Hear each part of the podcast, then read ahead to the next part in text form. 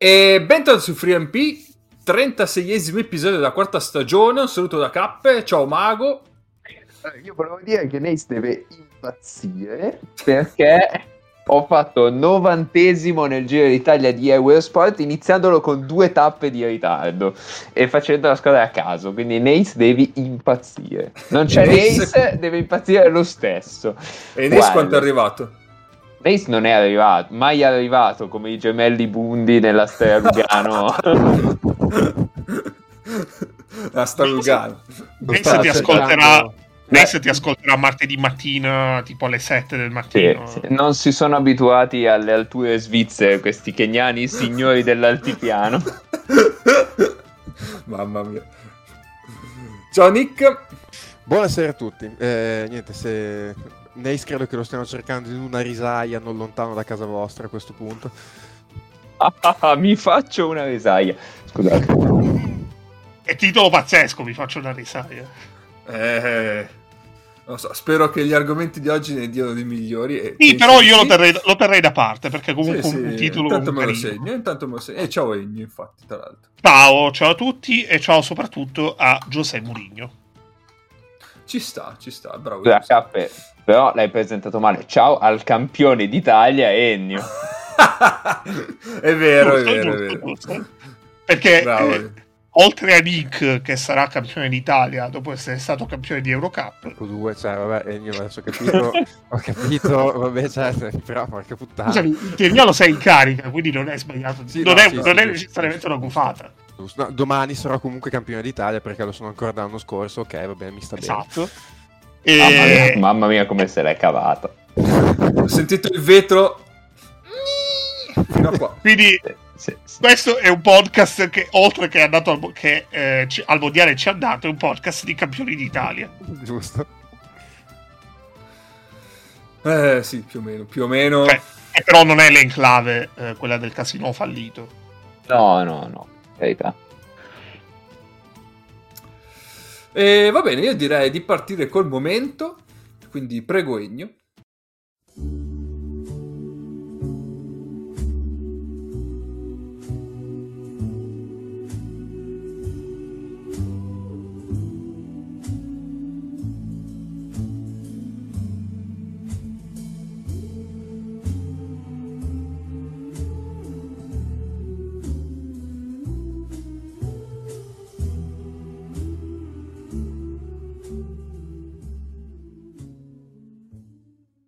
Eh, sì, partiamo col momento perché c'è una lista di compleanni incredibile. Parliamo del 31 maggio.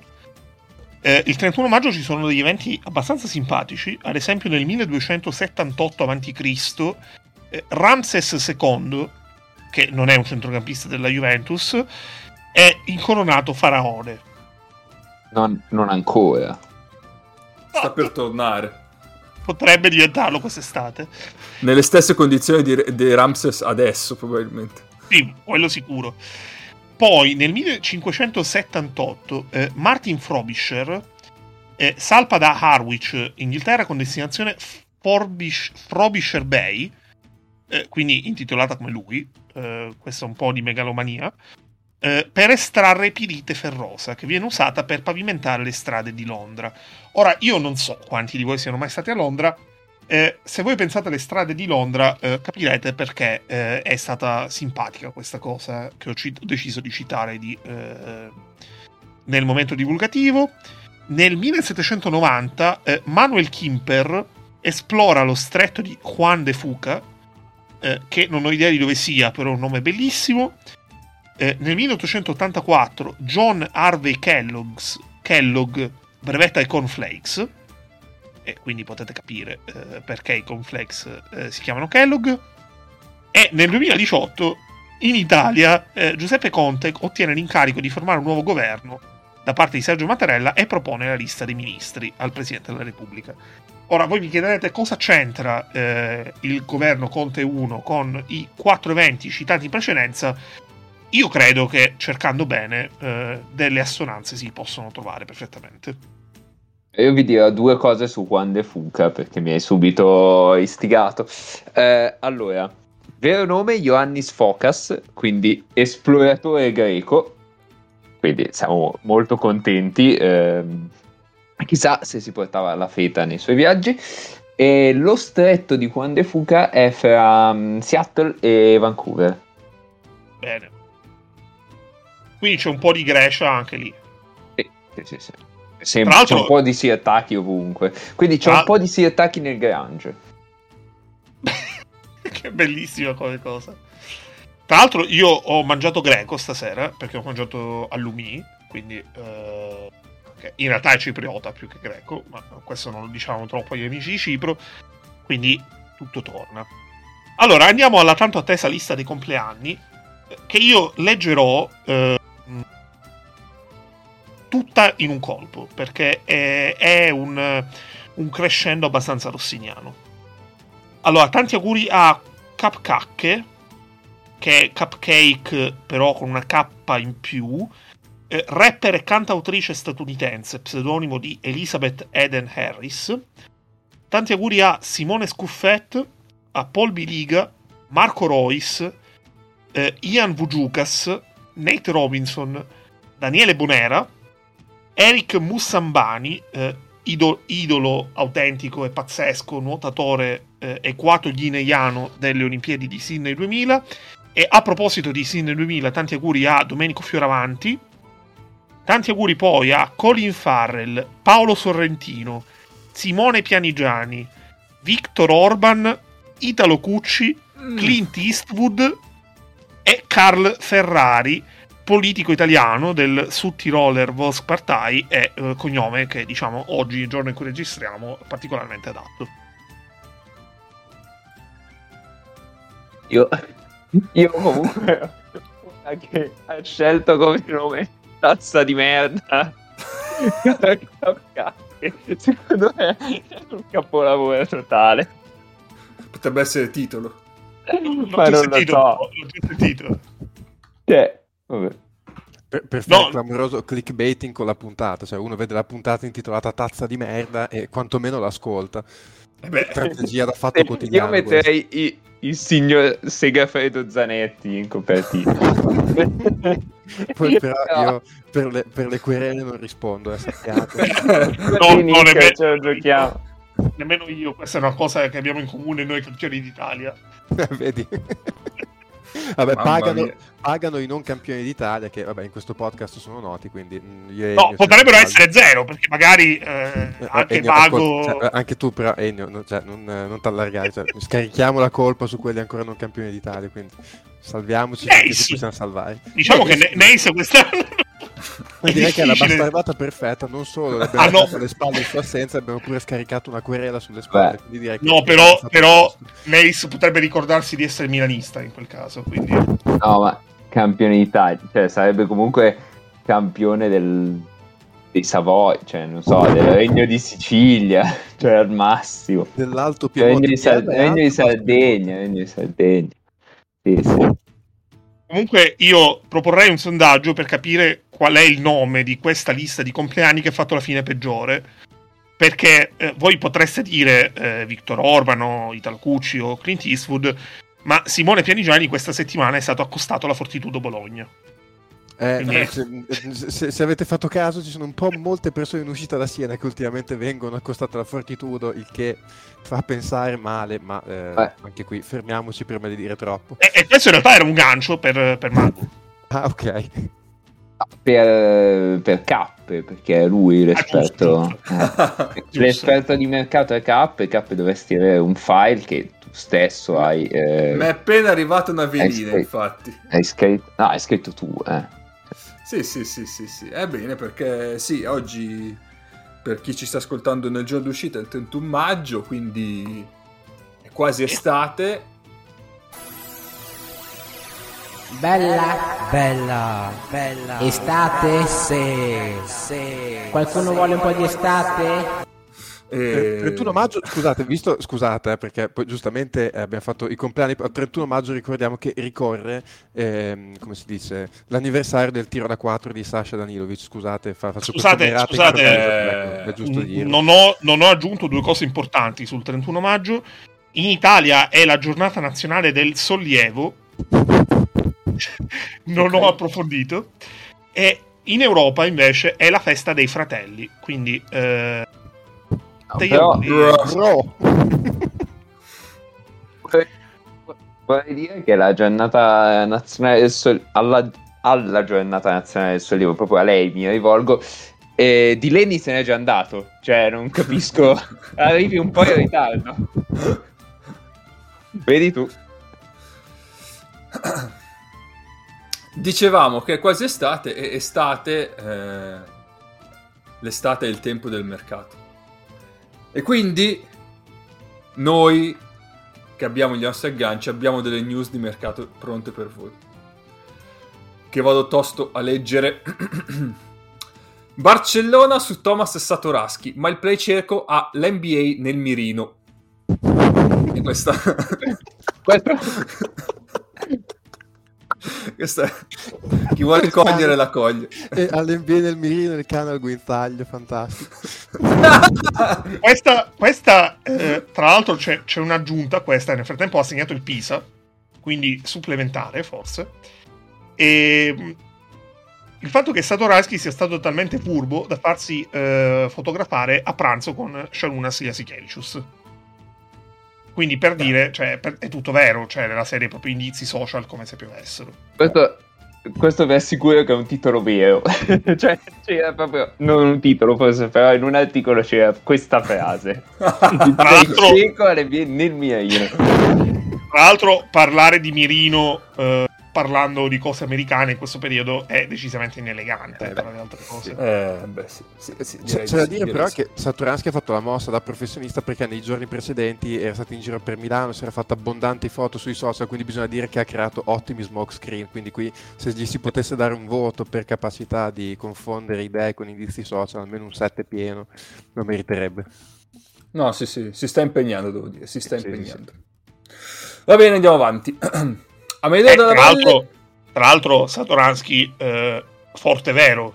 Forte vero, sì, sì, sì, assolutamente. Forte vero, forte vero. Va bene. Amedeo della Valle prova la carta NBA. Su di lui i Rockets che pensano a un two-way cambiando il nome della squadra di G League in Rio Grande della Valle Vipers per questione di marketing. Questa, questa vera o falsa? Secondo me è questa falsa, così a naso. Questa, questa potrebbe essere falsa, ma potrebbe esserci un giocatore della nazionale italiana l'anno prossimo a Houston. Attenzione, la bomba. Beh, no, eh, Houston sceglie la 3. Ah, ok, ok. Ah, no, non gentile, era gentile che doveva andare là. Io ero rimasto lì. Beh, in effetti, in effetti Gentile free agent quest'estate. Ma c'è ancora i diritti gentili? Cioè, i Rockets di Gentile? Secondo Beh, me sì. li ha scambiati, no, dai. Ma no, no, no, non risu- cioè, ne avremmo letto eh, a reti unificate in caso di scambio. Mm, di- mm. Andate, andate a verificare. Esatto. Va- fatelo voi per noi, poi fateci un fischio. Intanto, Amedeo della Valle... A Medeo della Beh, Valle, i- vediamo, gli diamo un... eh, i- i- diciamo, a Medeo della Valle in. G-League. Eh, eh, sì, strano ci sta. Anche... Allora, Amedeo Forte- Forse. Allora, Amedeo della Valle di questa stagione, no, Amedeo della Valle di questa stagione, mezzo forte. Mezzo, mezzo forte, sì. Dopato In anche. assoluto, in assoluto, in assoluto No, direi, Non era a Milano, quindi no. No, giusto. in assoluto direi un tipo.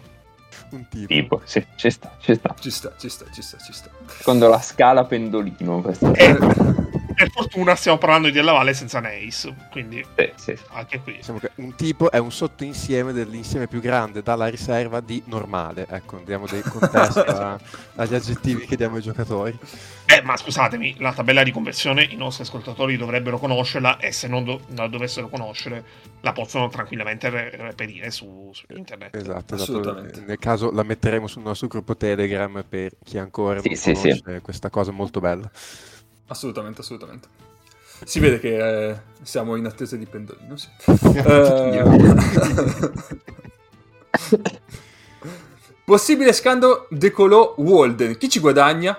Quanto ci metteranno le mani di trinchieri a stringersi al collo del francese?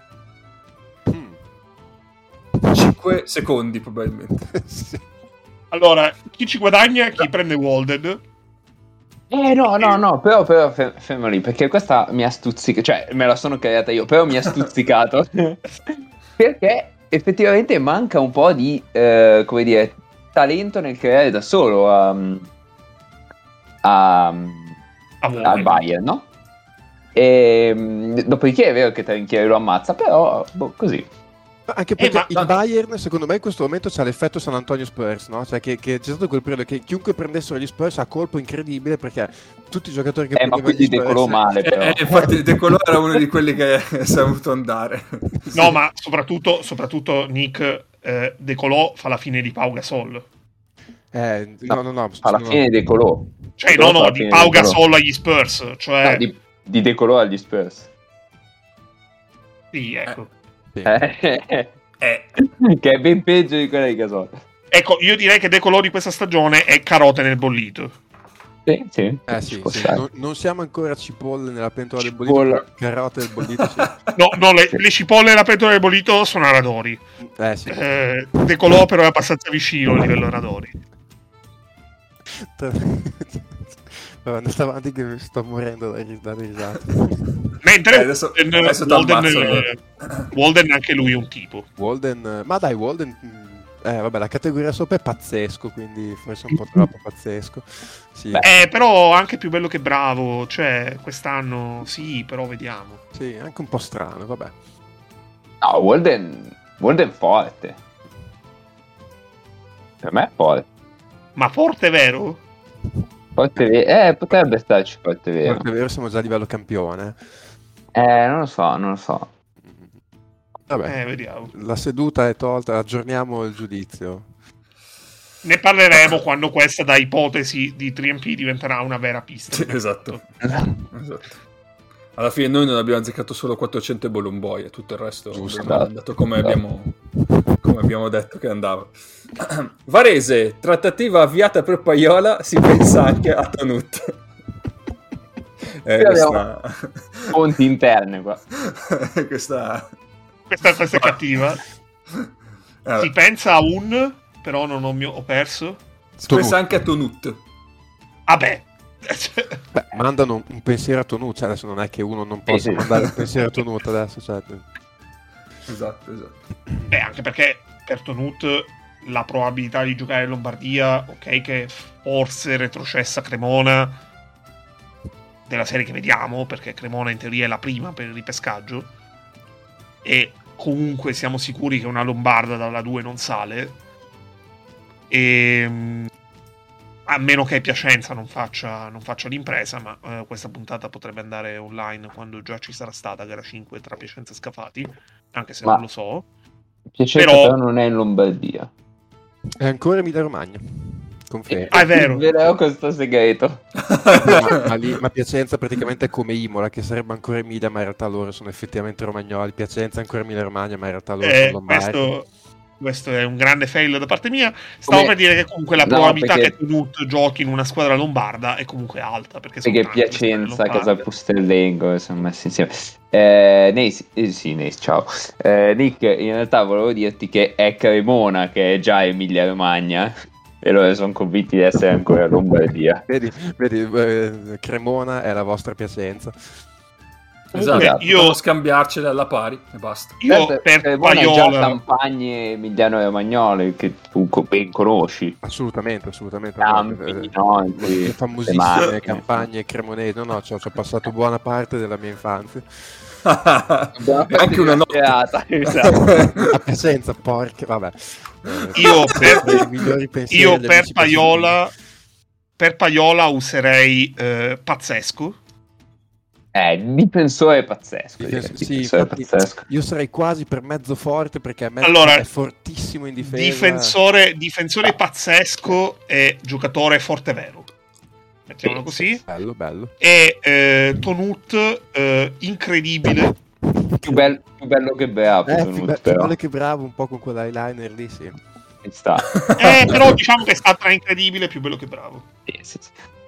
Poi, prego. Eh, Luciano Plannes lascia l'Atenas, ma non l'Atenas de Cordoba, e firma con il Danubio. Egno, buon acquisto, prossimo nazionale uruguagio. io, sco- io sono, so- io sono socio Eh. numero 43.441 del Danubio questa, questa la sapevamo. e non sapevo che il Danubio avesse una squadra di basket. Ma no, ma no. Ma sono dai. andato sull'Instagram del Danubio apposta per trovare questa notizia. Comunque, playmaker eh, uruguaiano 21enne.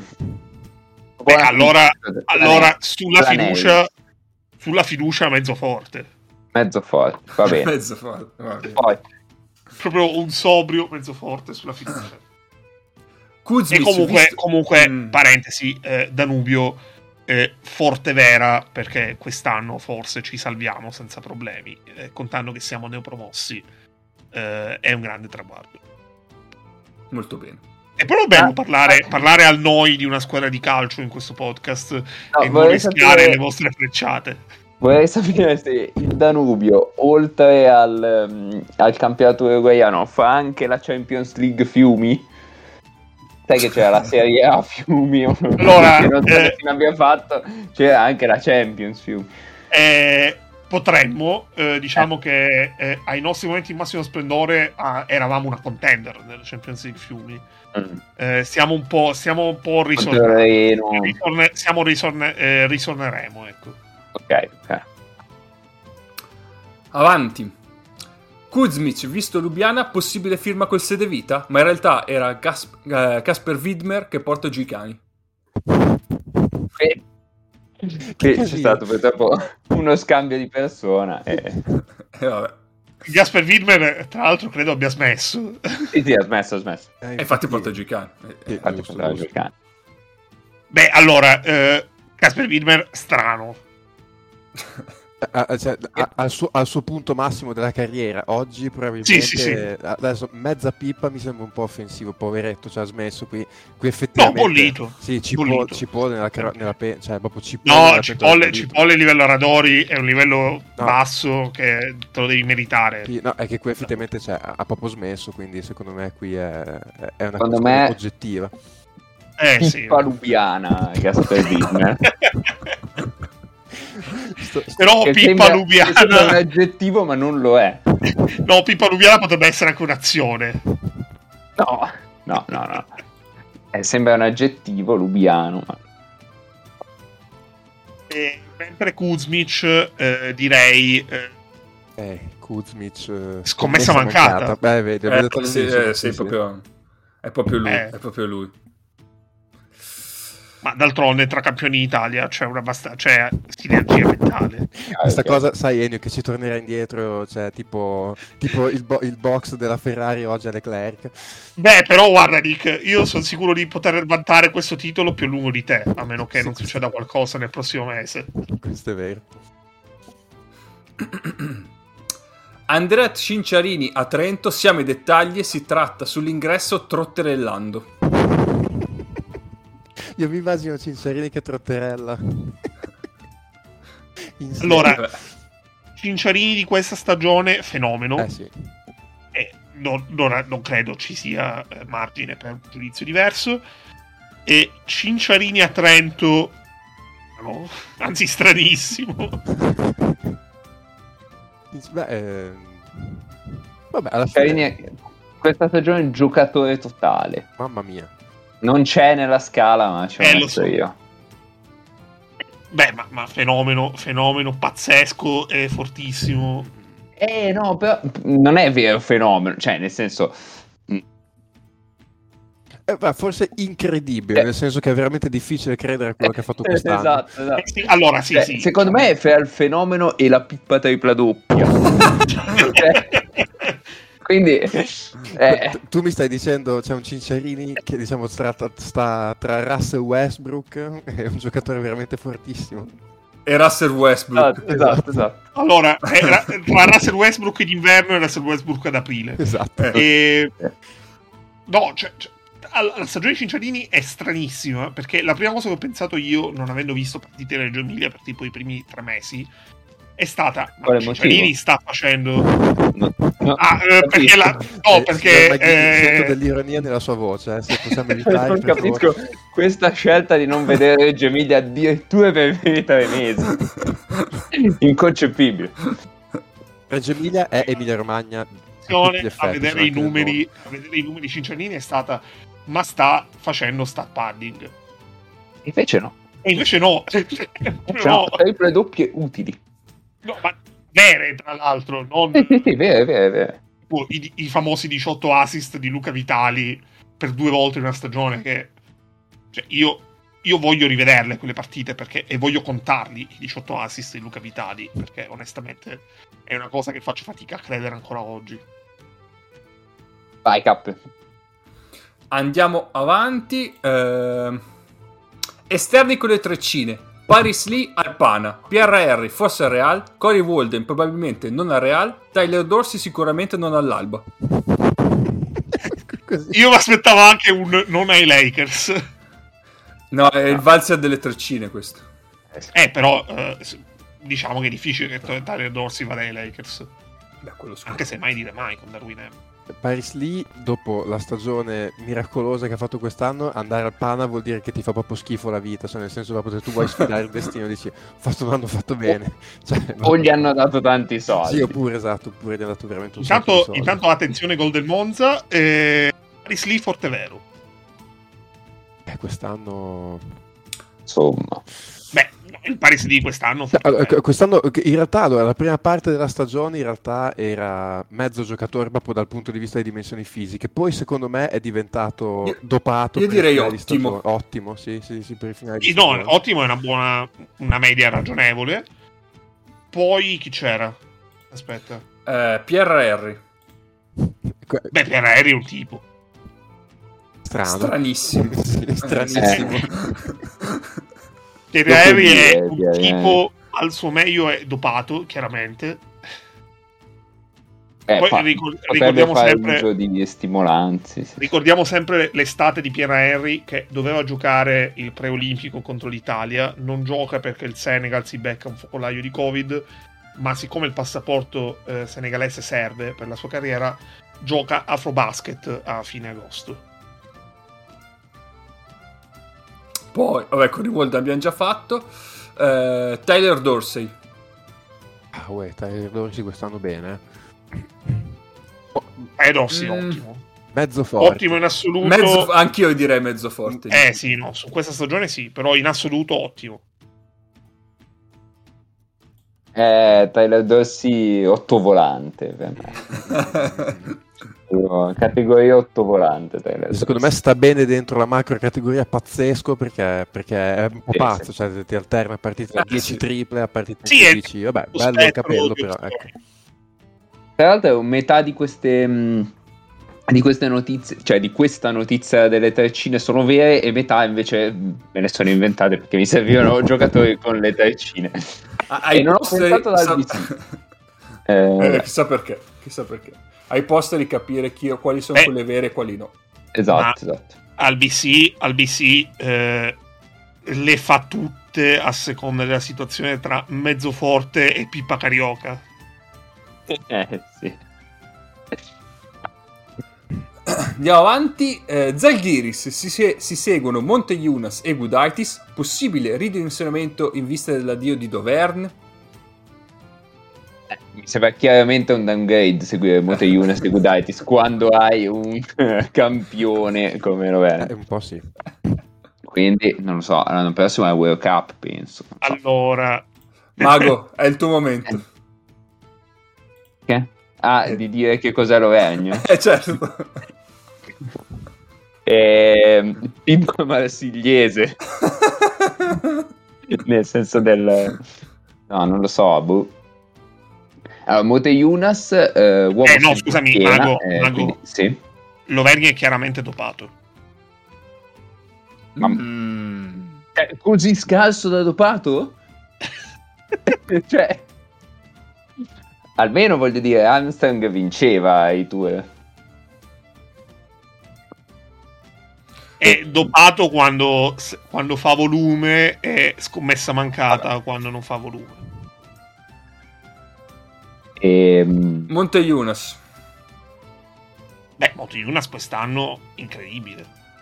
Incredibile, anche sì, davvero, non, non ci si può credere che una persona senza schiena, senza ginocchia possa... Ma c'è una stagione come quella che ha fatto. Sì, sì, sì. Gooditis. Io Gooditis me lo immagino tipo... La, la pubblicità quella che c'era anni fa con Sofia Loren che finiva dicendo aiutatemi Eh, lui a Napoli in questo momento ma non tanto per Napoli sai ci mancherebbe più che altro per il contesto in cui è finito là no? che chiama lo Zaghi si dice aiutatemi Eh, venitemi a salvare Cudedis di Napoli e sono le cipolle nella pentola del bollito. Eh, in questo purtroppo. mo- sì, esatto. In questo momento tier che fa 3 secondi offensivi. sì. Però penso che a Napoli sia, c'aveva il contatto lì di quei uno o due Sì, mesi sì, ha sì, giocato sì, lì. sì. No, no, no, ha, ha preso tantissimi soldi per mangiare la pizza per due mesi. Cioè, Eh sì, certo. Come, Un po'- come un John po'- Brown a Brescia. sì, sì, è un po' il lavoro che vorrebbero fare tutti, essere pagati per mangiare la pizza a Napoli. Chiaro. È solo che la Eh. pizza di Brescia è meno bella di quella di Eh, Napoli. sì. Però a Brescia sei vicino all'Europizza di Desio. Quindi diciamo, diciamo che potrebbe compensarsi la cosa. Sì, sì. Sono vicino, mica tanto. Prego. Beh. Monaco ambizioso, aspira quindi al posto di Abate, ma non quell'Abate. Eh, rinnovo per James, si segue De Colò. In che mondo è una buona idea? Ma scusami, Abate Ignazio? Eh, non quella bate. No, eh, scusa, se mi intitoli Monaco ambizioso, penso che sia un Monaco che punta al posto di Abate. Non so. Ah, qui però ci vuole una Qual è cultura il- superiore per capire questa battuta onesto io Intanto, Eh. scusate, scusate, intervengo da Pisa, 4 a 3 del Monza eh, su un gol che è tipo Singapore Watch. Pazzesco. Quindi eh, quando vedrete un replay eh, penserete, ma, ma davvero? Quindi Ma io non guarderò il replay perché non No, no, conviene, no, no, conviene guardare il replay perché merita. Cioè, meri- obiettivamente merita. Vabbè, comunque mi pare che il Monaco. Adesso non mi ricordo più quali mi sono inventate quali no, ma mi pare che il Monaco su De Color fosse vera. Eh, co- come fa a essere una buona idea Mike James e De Eh, Color? esatto Mike James e De Colò assieme la vedo molto bene come- può, può finire molto bene questa cosa ma proprio molto bene Sì, sì. Tra l'altro, il Sesca ci è andato vicino a farla questa cosa. Sì. Vabbè, ma là ti mandano, cioè, ti- se fai delle cazzate ti spediscono in Siberia, quindi vabbè, te- Monaco, che, che- quali luoghi lontani e freddi ha da opporre a quello che potremmo fare assieme? Esatto. Ti mettiamo su uno yacht. Eh, quattro- il box, yacht, il box mari. della Ferrari dopo che Leclerc ha ringraziato i meccanici per oggi. Esatto, esatto. Eh, andiamo avanti. Ah no, dobbiamo fare James. Ah, James... eh, eh, James è fu- pazzesco. Eh, esatto, pazzesco. Pazzesco, sì. Giocatore pazzesco. Esatto. Allora, Mago, questo ti faccio i complimenti prima di leggertelo.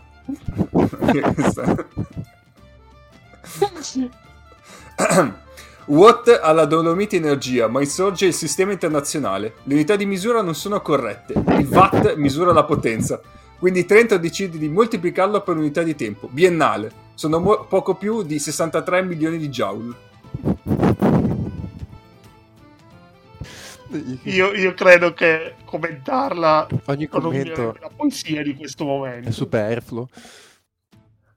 Mago a fare il pendolino, fenomeno. Ma, Sì, sì, sì, ma, ma poi que- questa, questa, è, questa è talmente bella che Mago io proporrei un cameo per, per il pod- per Pendolino Vero. Cioè questa la devi portare a Pendolino Vero. State Eh, giocatore, giocatore d'energia. Vabbè. vince il vuoto. E tra l'altro, tra l'altro di questo periodo eh, è anche avere una fonte Sì, sì, energetica sì. Eh, certo. alternativa. Quindi costoso, decisamente costoso. E quindi Watt, cosa... Beh, Mitchell Watt Eh, è aspetta. forte vero. Il Sì. Watt. James Watt, James Watt invece sopravvalutato, sottovalutato o giustamente valutato? Secondo me è sottovalutato, uno dei migliori mh, scienziati della storia, ma purtroppo... poco. Prego, possiamo... Possiamo andare avanti con l'ultima. Allora, io leggo il titolo, poi tu, Mago, recuperi la co- Sì. il, to- il context. Eh, basket. Brindisi bussa all'Europa. Mercato con le bocce ferme. Bocce ferme. Questa Io- potrebbe essere anche di FDS. Ti- No, no, no, questo è di Angelo Sconosciuto, perché è sulla gazzetta penso- del mezzogiorno... Che onestamente io penso che sia l'evoluzione. tipo, il- le- tipo i Pokémon. Beh, eh, è, uno, è uno pseudonimo, palesemente. Ehm, questa... Io non... Cioè, ovviamente mica vado a cercare cose sul mercato di Brindisi, però c'ho ancora l'alert all'asse play pivot, e quindi... e quindi mi è uscita questa... Questa notizia. Il titolo secondo me è incredibile, cioè io non capisco cosa... Cioè, mercato con le bocce ferme. Uh, vabbè, fatti vostri, cioè, vabbè. E fra le varie cose ehm, ci dicono che ehm, Gaspardo è l'unico certo a vestire di nuovo la maglia di, dell'Epicasa. e Ehm, tra l'altro, scusami, tra l'altro io Sì. vorrei avere l'ottimismo perché Gaspardo è nettamente il più forte e che sia certo che rimanga Brindisi senza l'Europa la, la voglio vedere onestamente come cosa. no, boh, così dice... Eh, caro Angelo, invidio il tuo ottimismo, caro Angelo. Vediamo, vediamo. Eh, di recente operato al ginocchio, quindi vediamo anche notizie mediche in artroscopia, però, quindi tornerà a breve. Ehm, mentre bisognerà attendere il 30 di giugno per sapere se Nick Perkins e Wes Clark, praticamente un asse play pivot visto poco quest'anno, praticamente cosa? Eh, per gli infortuni del play saranno ancora a calcare il parquet del Palapentasuglia. Eh, vabbè, poi queste robe. Comunque, praticamente meglio di letteralmente.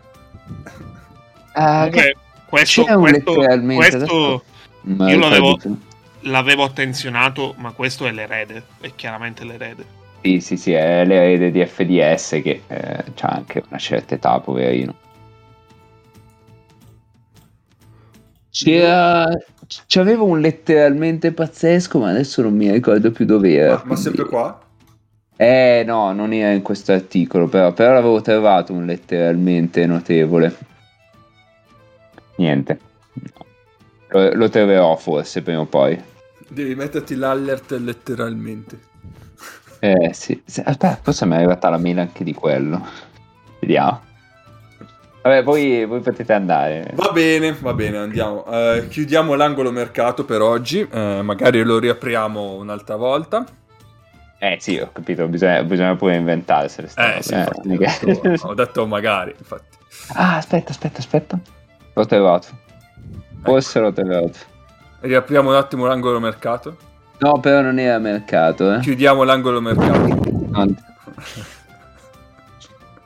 Eh, ah, eccola, eccola, eccola, eccola. Allora, era eh, sporttiscali.it che non si capisce perché tale Dinamo Basket scrive su Sport Tiscali, che pensavo Ok. fosse mh, abbastanza neutrale, vabbè. Ehm, ci dice un po' di robe e poi sicuro c'è anche un asse play pivot, aspetta, eh, adesso cerchiamo. Eh, Bucchi non è riuscito a trovare altri protagonisti a parte Benzius che potessero supportare l'asse play pivot, quindi l'asse play pivot non, non ce lo manchiamo ma- cioè non ci manca mai. E la staffetta Grant Hall Shields produce una difesa asfissiante nei confronti di David Logan che non riesce letteralmente ad entrare in partita. Cioè, lui era lì sulla linea laterale, ne hanno chiamato un cambio e lui non ce la faceva. C'era il gioco del mimo con la linea laterale.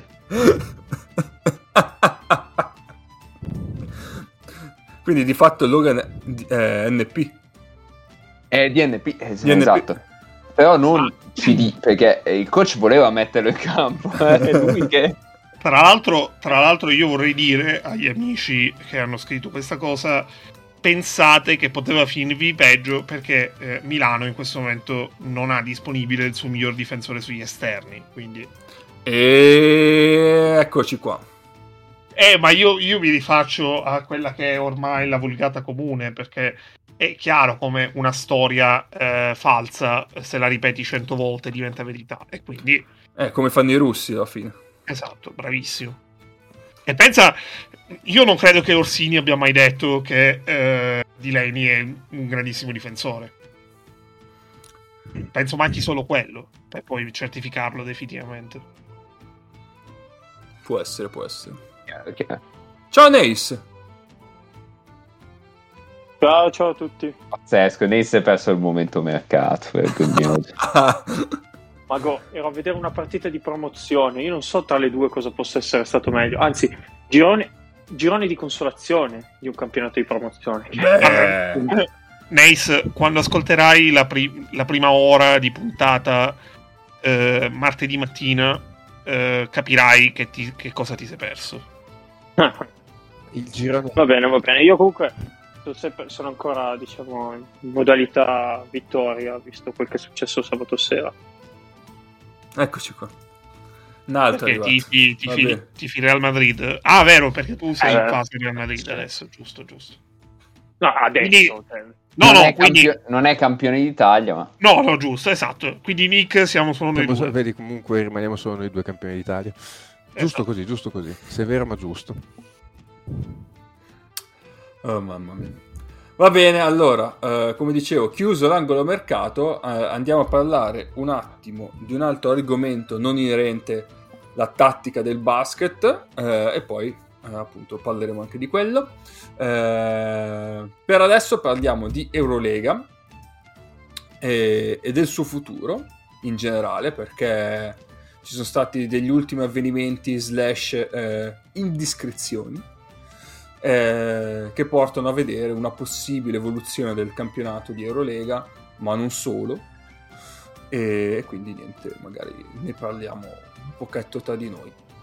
Eh, pa, pa, pa, pa, io direi, eh, Ennio, se... devi, devi Mm, stare molto attento a dire ma non in questa sequenza, perché io pensavo ma non quell'Eurolega. e- Quindi state attenti anche Oh, a casa. guarda che perché- Pendolino deve ancora cominciare, Mago. Eh, Eh, ma qua è già Eh, cominciato. sì, è Ennio. cominciato- Eh, eh, beh, immagino, eh, grazie. Ma allora, eh, io vi chiedo, eh, voi ricordate chi è che cantava Picchieranno Jordi con una corda d'oro e un privilegio raro? Mamma mia, Fabrizio questa sei Andrea. preparata almeno da un mese. L'originale o il Questa me la sono preparata da... eh, entrambe. Questa io me la sono preparata da due anni e mezzo, non da un mese. Eh, ok. Eh, perché... Andrei eh, da Belmonte. è Gabri Ponte, esatto. Lui. Quindi Gabri Ponte ha scritto una eh, canzone sugli ultimi eh, due anni e mezzo di Eurolega. Eh, quindi eh, salutiamo eh, Jordi, che eh, Bertomeu, che eh, dopo 22 anni, quindi un eh, dominio secondo solo a quello di David Stern, che però eh, era decisamente più bravo, eh, ci lascerà eh, dal punto di vista eh, dal punto di vista di CEO di Eurolega. Dicono rimanga a fare il consulente ma questa è la classica cosa che dicono quelli che se ne vanno quando poi in realtà non contano un cazzo però gli devono dare il contentino questa è proprio la lezione 2 di eh, management aziendale. E, mm, e al suo posto eh, potrebbe esserci molte novità perché si parla di Dejan Bodiroga come nuovo CEO tra l'altro Dejan Bodiroga che dopo che ha smesso di giocare, si è ampiamente formato dal punto di vista manageriale, perché ha fatto lui da otto anni eh, lavora FIBA Europe nel dipartimento competizioni, quindi eh, tutte quelle che sono ehm, e la visione di tutte quelle che sono le competizioni organizzate direttamente da FIBA Europe o dove comunque c'è FIBA Europe come portatore di interesse e poi è stato anche a lungo eh, vicepresidente della federazione serba, che però è un incarico, penso che ha già lasciato da un po' di anni. Quindi diciamo che Bodiroga mh, non è l'ex giocatore che non ha esperienza a livello manageriale. E eh, però, eh, siccome alcune squadre di Eurolega, diciamo quelle che sono la maggioranza in questo momento tra le eh, pluriennali, eh, tra cui in questa maggioranza c'è anche il Sesca Mosca, che eh, in un paradosso storico eh, e difficilmente giocherà la prossima stagione di Eurolega, ma continua ad avere totalmente diritto di voto eh, e diritto di veto, eh, avendo diritto di voto all'interno dell'assemblea.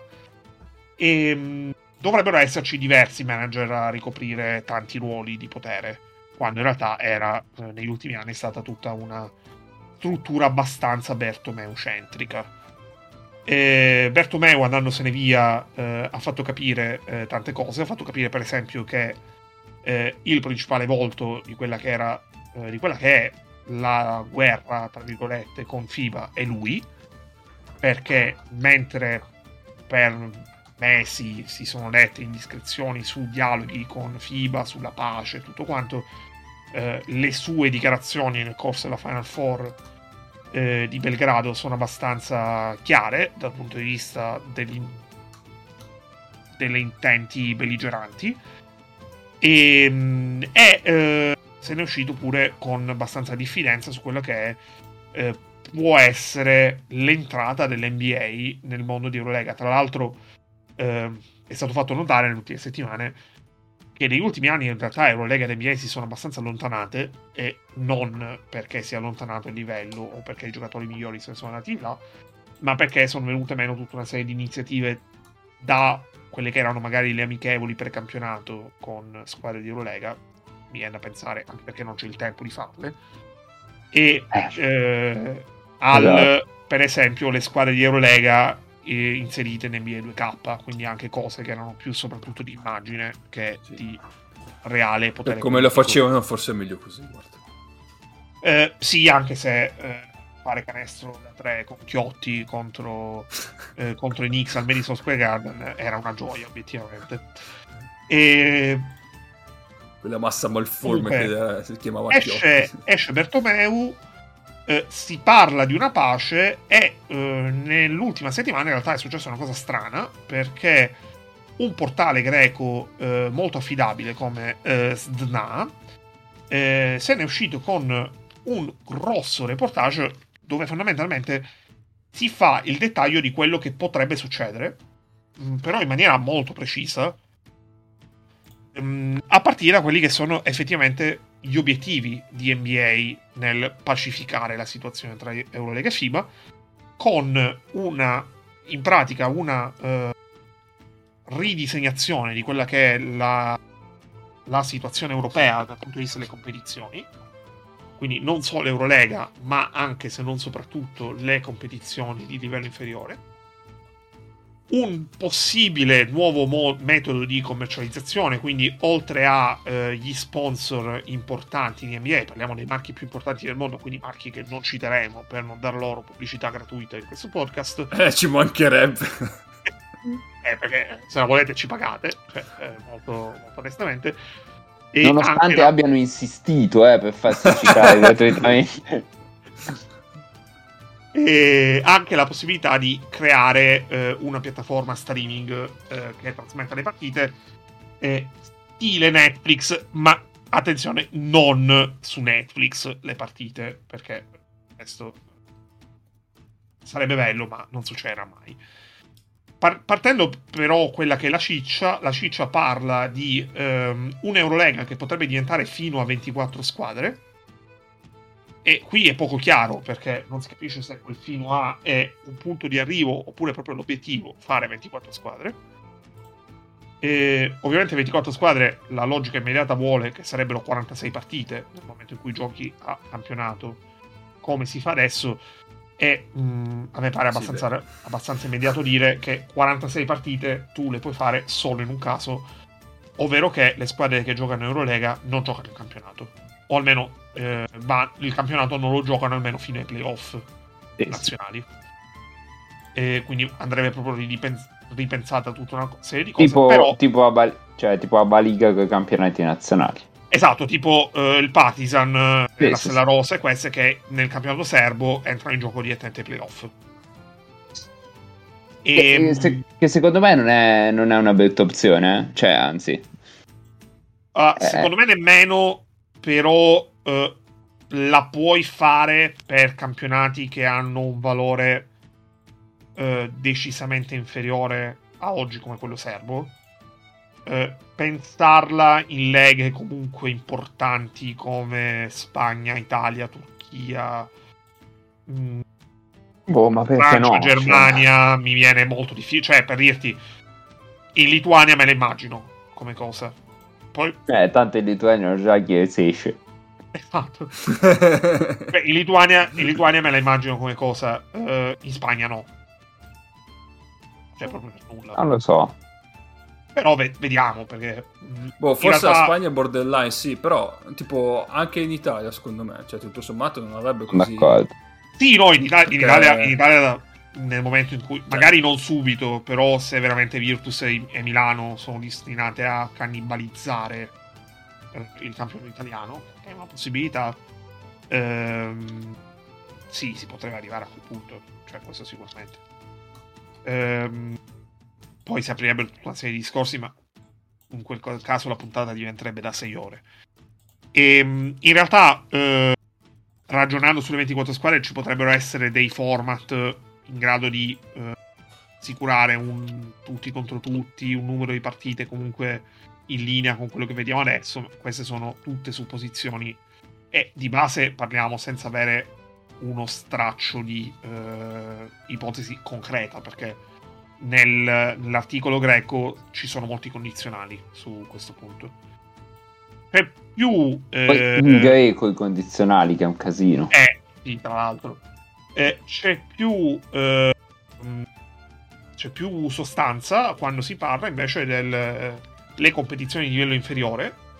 ehm, che da un lato eh, c'è la volontà comunque da parte di FIBA. FIBA, fondamentalmente, quello che ci dicono, chiede eh, come prima cosa, perché ovviamente quando c'è una trattativa tu non puoi sperare di eh, ottenere tutto quello che vuoi, devi fare una lista di priorità. Quando, eh, cioè, se tu ottieni le tue due, Eh. tre priorità, sulle altre cose ovviamente tratti. Eh, Priorità di FIBA è far sì che ehm, ci sia l'importanza dei campionati nazionali e quindi che a queste determinate competizioni ci si acceda per, sopra- in maniera non indifferente, cioè quindi non eh, le due squadre dell'attuale Eurolega, ma un numero abbastanza più, un numero più ampio, eh, ci si acceda per merito, perché in base al risultato del tuo campionato nazionale, in pratica. Eh, Eurocup e Champions League eh, sarebbero fuse in un'unica competizione organizzata da FIBA, quindi Champions League, e eh, in teoria eh, da valutare eh, l'esistenza di un'eventuale terza coppa eh, sul modello che io immagino avrebbe, diciamo, quello che nel calcio è la Conference League per restare in tema di saluti fatti a inizio puntata. Quindi dove comunque vedresti qualche squadra dei campionati principali, ma dove in pratica servirebbe soprattutto a dare spazio a quei campionati eh, di medio-basso livello che comunque avrebbero la vetrina di una Coppa Europea. Quindi, Ed è una cosa che Champions League in questo momento fa soprattutto nei preliminari, dove Mhm. ho visto più volte squadre inglesi, squadre eh, svizzere, squadre comunque di campionati non di alto livello. E, e poi in realtà eh, abbiamo pure visto che magari alcune di queste storie, tipo quest'anno il Cluj, eh, si possono trasfor- o il Prometei, eh, si possono trasformare anche in delle vere e proprie sensation. Che secondo me è una cosa che Eh, devi fare perché dà comunque possibilità appunto a queste, a queste realtà di crescere, perché appunto la possibilità di mettere sul piatto in estate quando devi firmare degli stranieri una Coppa Europea, anche se è la terza, ti dà comunque più attrattività, magari per delle piazze che altrimenti ne avrebbero a proprio zero. E quindi se tu vuoi fare comunque un discorso organico di crescita di tutto il sistema FIBA, quindi anche magari del- di quei campionati, di quelle nazioni che in questo momento sono minori, secondo me è importante che ci sia una terza coppa anche per questo motivo. Eh, chiudendo niente, io, volevo fare una battuta di merda, ma Nick ha fatto un discorso Ah, serio, eh, quindi... Beh, puoi farlo adesso, non è... No, volevo dire che siccome è una coppa tipo Conference League, è una coppa che può vincere anche la Virtus Roma. Solo la Virtus Roma. un, saluto, un saluto a Celle. eh, Ovviamente. Eh, allora, eh, io chiudo un attimo il discorso con il lato mio con due punti. Eh, il primo è che nell'articolo si fa riferimento a tempi abbastanza ristretti. Eh, questo significa non la prossima stagione, tutta probabilità, però magari già dal 23-24, il che sarebbe abbastanza sorprendente. E eh, comunque eh, è una situazione che può effettivamente mh, avere un effetto domino, perché la prima tessera del domino è, è chiaramente la rimozione di Bartomeu, poi da lì potrebbe essere tutto a cascata. E mh, dall'altra parte, eh, a me, eh, nel momento in cui eh, l'anno prossimo si va verso uno scenario abbastanza chiaro dove eh, le squadre con cui completerà Eurolega il numero delle 18 sono quelle che in realtà ci dicevamo tra di noi, ovvero Valencia, Stella Rossa e Partizan. Questo a prescindere da come finirà eh, la finale di ABA tra eh, Stella Rossa e Partizan. E io onestamente mi chiedo eh, quale sarà l'appeal eh, dal punto di vista proprio competitivo eh, di Eurocup. Specie nel momento in cui si potrebbe arrivare a una competizione eh, totalmente rinnovata già dalla prossima stagione e per prossimo intendo 23-24. Sparo? Mm. E che te, la, Spara. che te la giochi per gli ultimi posti. Se veramente vogliono estendere a 24, chi fa World Cup se la gioca per gli ultimi posti. Sì, ma se nell'equazione eh, entrano anche le squadre di BCL, cioè quest'anno, allora, quest'anno abbiamo visto Eurocup Oh. come da esterni una competizione tremendamente divertente, ma per fortuna, con molte virgolette, ha vinto una delle favorite perché altrimenti era veramente la locura totale. E, e comunque, cioè, siamo andati molto vicini ad avere in Eurolega o il Bursaspor che è stata una bellissima storia era comunque una squadra, è una, comunque una squadra di metà classifica in Turchia o una squadra che è retrocessa in Leboro Eh, sì, sì. e, e fondamentalmente la stagione regolare che Valencia Valencia meno perché comunque Valencia è arrivata in semifinale che Gran Canaria, Badalona e Partizan queste sono squadre che sono finite tra le prime due dei rispettivi gironi e hanno fatto eh, in realtà ha totalmente perso di significato perché hanno perso tutte e tre contro squadre eh, di livello sensibilmente inferiore. A loro perché su una partita secca ovviamente può succedere qualsiasi cosa. E nel momento in cui è nebuloso il discorso legato alla competizione in sé perché io squadra che magari Eurolega me la posso, non me la posso permettere per più di una stagione, perché comunque permetterti Eurolega dal punto di vista economico è un salasso. E in questo momento Eurolega non è redditizia. Perché devo preferire Eurocup alla Ah, Champions, chiaro, chiaro. dove se la vinco mi metto a posto il bilancio fondamentalmente? Perché un milione di euro a questi livelli Beh, non que- mi metto a posto il bilancio. Sì, sì, questa è una cosa che ci chiediamo già da un po', no? Sì, però quest'anno in, Eurole- in Eurocup avevi quattro Sì, sì, sì. squadre Sì, sì, però dici che Eurolega se... se la posso permettere. Sì, sì, per qualunque altra squadra che l'Eurolega non se lo può permettere, che senso ha fare World Cup? Eh, siamo d'accordo. Forse la squadra... Allora, ragionando su quelle di quest'anno e senza le russe, eh, mi viene da pensare la prima squadra che si può permettere Eurolega di quelle che sono in questo momento eh, in Eurocup è il Serevita. Sì, loro. E, e forse Badalona. Gran Canaria forse anche.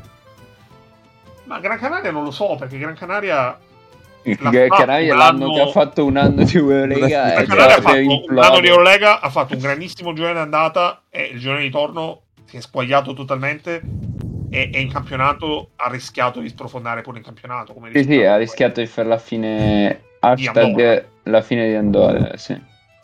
Intanto il Monza in Serie A comunque, finita Pisa. Pazzesco. No, io non vorrei che fosse osteggiata quasi più.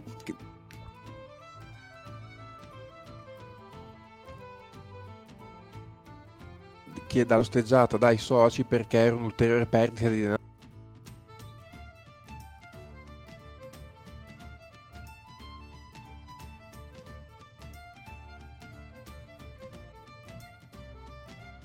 Quindi non di prima che si faceva per i piccoli mercati, però anche qua una coppa collegata all'Eurolega sul mercato ti dà comunque un certo potere aggiuntivo e ti porta giocatori che altrimenti non verrebbero, quindi comunque diciamo hai quell'interesse lì come squadra, ehm, però non vorrei ecco, che ci fosse un discorso dalla parte del- dei soci che dicono insomma già perdiamo abbastanza soldi perché comunque mi sembra che Eurolega in questi anni non abbia mantenuto le promesse di, di introiti che ci sono stati. Eh, più ne No, dobbiamo zero. perdere per una coppa che ormai le squadre che volevamo portare su bene o male le abbiamo portate su che senso ha? Quindi secondo me quello che minaccia più Eurocup è, an- è ancora di più questo. Ehm, detto che nel complesso secondo- cioè, il, il progetto secondo me è molto bello e secondo me non è neanche così impossibile una realizzazione dal punto di vista organizzativo, magari nel giro di un paio di stagioni, ma più che altro perché cioè, qui non è tipo l'NBA dove hai 30 soci forti a cui devi fare andare giù un cambiamento radicale, cioè qui sostanzialmente ci sono 10 soci che peraltro credo che spingano anche abbastanza per questo cambiamento, sempre per una questione di redditività e se ci entra l'NBA da un punto di vista di redditività non dico che sei garantito, però comunque forse sei più tranquillo. E, e poi insomma le altre squadre più o meno gli dice sta, cioè, gli dite stateci cioè, come, come rifondiamo questa coppa lo decidiamo vo- noi e voi vi adeguate non ci sono secondo me voci così forti come potrebbe essere rifondare in maniera così profonda un sistema come quello NBA Eh, quindi secondo me il cambiamento così nel giro di un paio di stagioni potrebbe anche starci. Chiaro che secondo me il, il nodo cruciale è appunto questa pace imposta tra Eurolega e FIBA eh, passa tutto da lì cioè se lì trovano la quadra e si mettono seduti a un tavolo e si riuniscono poi dopo mh, lì casca tutto di conseguenza secondo me Mhm. Secondo- Speriamo perché non Sì, ne possiamo più. sì. ci, sono, ci sono due punti. Eh, la- la pri- il primo è che eh, Eurocup in realtà nel momento in cui eh, ha cercato di attrarre squadre diverse, io ho avuto l'impressione che negli ultimi anni non è comunque uscita, cioè il campionato tra virgolette più esotico, e lo uso con molte virgolette, eh, in cui è andata Eurocup è stato il Belgio. Perché ha preso Amber. Dai, ma diciamo le cose come stanno, Egno. L'Eurocup serviva per far, vincere, per far venire la Virtus in Eurolega. Adesso che Eh, no. è, è finita, basta, possiamo anche chiudere. No, no, comunque, a- al di là di questo, che è ovviamente vero, e- cioè Eurocup più che altro ha- ha- è, è- è andata a tendere a prendere squadre di livello più basso dei campionati soliti noti. Cioè, c'è stato un anno in cui in Eurocup c'erano quattro squadre italiane che obiettivamente non erano classificabili di un livello del campionato italiano. Poi hanno fatto anche in maniera abbastanza dignitosa, però erano comunque quattro squadre italiane su 24. E mm, o quest'anno, per esempio, che sono andati a prendere l'Hamburgo, che non è che avesse fatto una stagione ad altissimo livello in Germania l'anno prima, e piuttosto che andare a prendere tipo una squadra anche come il Cluj o eh, per esempio un'altra squadra che ha fatto bene nelle coppe FIBA negli ultimi anni, il Bakken Bears Mhm.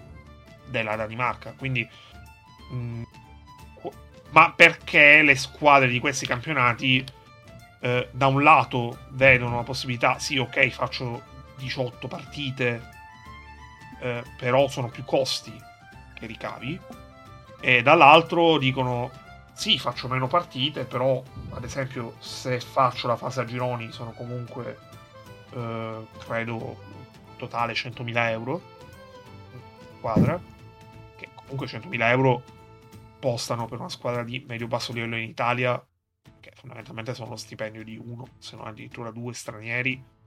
Figuratevi se non sposta per una squadra del campionato danese piuttosto che svizzero. E,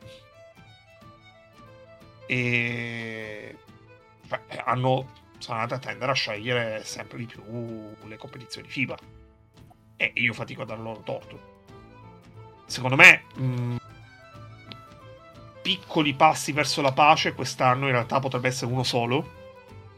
eh, ovvero che eh, durante le finestre, eh, tipo la prima settimana delle finestre, eh, non giocano, Eurolega non gioca il giovedì e il venerdì. Cioè gioca comunque, però gioca il martedì e il mercoledì, per esempio. Che è una cosa che Eurolega cambia poco, perché comunque Eurolega gioca martedì e mercoledì quando ci sono i doppi turni. però potrebbe permettere, per esempio, ai giocatori delle squadre di Eurolega di unirsi per gli impegni nazionali. Farebbero zero allenamenti, se non uno, però potrebbero giocare anche le partite nazionali. E dal punto di vista del carico di lavoro non sarebbe tanto diverso da quello che sopportano già eh, nel momento in cui giocano eh, le competizioni. Questa è una cosa che secondo me potrebbe succedere. Eh, spero succeda, perché ovviamente c'è anche dal punto di vista egoistico per l'Italia. mh, diciamo che aumenterebbe di molto le nostre chance di andare al mondiale. E andare al mondiale per noi potrebbe essere. Potrebbe, cioè, andare al prossimo mondiale per noi potrebbe cambiarci i prossimi 15 anni della pallacanestro italiana. E, però vediamo. Vediamo se sarà una delle cose discusse.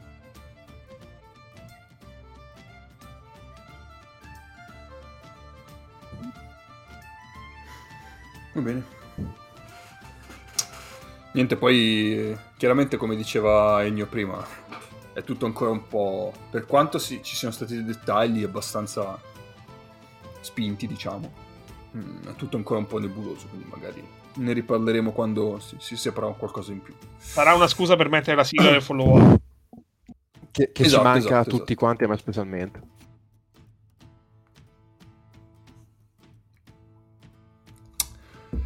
Va bene, dai, direi che dopo un'ora e un quarto, boh, eh, di roba fine al basket, è il momento di parlare anche di partite, nello specifico di partite di Serie A, per la gioia di Mago, eh, perché eh, mentre registriamo è finita gara 2 tra Tortone e Virtus, e vabbè. Però eh, nei giorni precedenti sono giocate le prime due gare 1, eh, così non ho detto le gare 1. Ehm, Poi è sempre rischioso, no? Nel senso, eh sì, certo. all'estero poi. Eh, già stasera non è una puntata del tutto esente da, da possibili querele. Tra l'altro. Eh, quindi Virtus Bologna eh, contro la Tortona è attualmente sul 2-0 eh, mentre Milano Sassari sull'1-0 Eh, la serie tra Virtus e Tortona è stata eh, un po' più combattuta diciamo fino ad ora eh, quindi vabbè eh, è un fino ad ora abbastanza così visto che si sono giocate tre partite in realtà però eh, diciamo che tra le due serie quella che ha dato un po' più di so, di spunti interessanti su cui parlare. Eh sì. Vabbè, perché il- dai. Cioè, sì, sì, Eh, sì, eh, sì, eh. assolutamente. Eh, ok. Sì, sì, vai, vai, Cappe. Eh, no, per dire solamente che gara 1 è stata condotta per la maggior parte del tempo, se non boh, t- tutta la partita probabilmente, da Tortona. eh, e alla fine però ha vinto la Virtus, grazie ancora una volta. E qui Nick ancora dovessi cospargere il, il capo di cenere. Cioè, eh, incredibile. questa è la seconda volta. di Bellinelli che ha fatto una sfuriata da 18 punti nel Eh, quarto sì, quarto, credo una roba 18, così. sì, per la fine ha fatto 25, Sì, 18, 18 all'ultimo quarto, sì. E complice anche comunque una difesa nettamente 19. progressiva. perché mi sa che ha fatto 3 nei primi due. Mm, può essere, 25. può essere. Eh, quindi co- coadiuvato poi da anche una difesa collettiva eh, di livello assoluto nel quarto quarto, la Virtus ha ricucito il gap ed è andata in vantaggio e poi ha vinto gara 1. Gara 1 che aveva visto una tortona comunque molto pimpante e che aveva trovato anche protagonisti insospettabili come poteva essere Severini eh, che eh, hanno segnato diversi canesti la, Vir- la, sì, buonanotte. Tortona ha chiuso col 35% da tre punti e ci sono comunque delle conclusioni nell'ultimo quarto che eh, sono state sputate dal ferro ma che avrebbero potuto dare la vittoria adesso non si parla qui secoli ma però vabbè avrebbero potuto dare la vittoria a Tortona probabilmente. Eh, È una tutto il contropiede di Makura che in cui lui Sì, si, sì, sì, si lancia eh, a mezz'aria per tentare di concludere, la palla esce. E poi su, sul ribaltamento di fronte c'era tra i play Bellinelli e il meno 3, no? Lì si passava da Sì. abbastanza chiaramente dal tier del più 8 in 1 contro 0, tutto storto, quello che vuoi, a, almeno 3. Eh sì, sì. Eh, cosa che poi, ah, altro aspetto che si è ripetuto praticamente per, la prima, per il primo tempo di gara 2 è stato anche eh, il lavoro di Tortona rimbalzo offensivo che ha preso diversi rimbalzi in attacco e ha potuto un po' ripulire alcune percentuali eh, o comunque ha avuto secondi tentativi. E quello è stato un aspetto che la Virtus seppur sia nettamente più grossa ha faticato abbastanza da quel punto di vista. Eh, e ha corretto un po' il tiro diciamo a partire dal secondo tempo di gara 2 poi adesso questa è un po' di introduzione se Sì, vuoi sì, sì. Oh, sì, sì, Poi sono tu- tutti, diciamo, avete- hai toccato tutti i punti, diciamo, cruciali della serie, eh, cioè della serie, di gara 1 poi. Eh, allora, Tortona è una squadra che va comunque indigesta la Virtus, perché comunque la Virtus ha approcciato molto bene la partita, offensivamente ma soprattutto difensivamente. Eh, l'idea comunque cambi pensati su situazioni su- sugli esterni sostanzialmente la Virtus andava in cambio sempre e Hackett su Jamar Sanders eh, l'indicazione precisa di togliergli il pick and roll e mandarlo sostanzialmente obbligarlo sul fondo eh, cambia tre precisi tra esterni e lunghi quando magari c'era eh, cambio sul pick and roll un, lungo rimaneva, eh, un piccolo rimaneva col lungo e inizialmente la Virtus è anche andata via però ecco Tortona ha questa cosa che è una squadra che eh, che non hanno molte squadre fuori magari dalle top, cioè che comunque gioca la sua pallacanestro a prescindere che sia più 5, più 20, meno 10, meno 15 e quindi nel momento in cui poi c'è stato il primo giro di panchine comunque Tortona eh, continuando a giocare la sua pallacanestro, trovando anche situazioni di contropiede perché poi eh, Tortona è brava anche a giocare in situazioni diciamo di quella che chiameremo transizione, no? cioè quella, quella fase tra il contropiede e l'attacco eh, a difesa schierata con un semplice pick and roll dove poi attacca bene. Tra l'altro, in questo, quando comincia il giro di panchine, spesso dà una mano decisiva a Figlioi, che mh, sta giocando davvero una gran stagione. Lui entra dalla panchina e gli crea molto dal, dal pick and roll, anche segnando. E nel momento in cui c'è stato il primo giro di panchine, Tortona ha ricucito la partita ed è andata avanti. E la Virtus, appunto, gli ha fatto fatica. eh, un po' perché ha fatto fatica ad andare in contropiede eh, e per buona parte della partita sono andata più tortona della Virtus. E, mm, un po' appunto per questa difficoltà a rimbalzo e qui eh, c'è stato un aggiustamento che si è già visto in gara 2 semplicemente nelle convocazioni, nel senso che in gara 1 ha giocato Kevin Hervey che io cre- non so se vedrà più il campo da qui a fine stagione perché Madonna. Kevin Hervey sinceramente è un giocatore che... Secondo me, secondo me la risposta a questa domanda Esatto, è no. perché Proprio ma, ma, ma, ma è, è incredibile, cioè Kevin Hervey se ripensiamo ai primi due mesi di questa stagione dove era un mostro, cioè un mostro a tre teste, una cosa impressionante Kevin Hervey, in positivo i primi due mesi, poi ha avuto un infortunio che l'ha tenuto fuori credo 40 giorni e non si è mai più ripresentato in campo quel giocatore. E adesso è un problema e infatti ha giocato 16 minuti drammatici in gara 1 e stasera eh, per noi che registriamo è mh, andato in tribuna ha giocato Jakar Sampson. Adesso l'ho visto un po' così di sfuggita la Virtus insomma ha vinto largo. Eh, tra l'altro appunto scelta coraggiosa quella di lasciare fuori Sampson che come diciamo anche nelle altre puntate è, insomma, è uno dei migliori giocatori della Virtus negli ultimi 2-3 mesi. E mh, tra l'altro è stato portato dentro mentre in gara 1 c'erano Hervey e Ruzier e sono stati lasciati fuori loro due per portare dentro due lunghi Samson e Alibegovic che poi Alibegovic non ha giocato molto però comunque chiara l'idea di, di Scariolo di andare a limare la questione dei rimbalzi offensivi perché poi per il resto comunque la Virtus inseguendo sempre con dei numeri eh, che tendenzialmente andavano dalla parte di Tortona ha tenuto lì la partita. Secondo me poi ecco lì si è vista la differenza comunque che riesce a fare la Virtus in questo momento.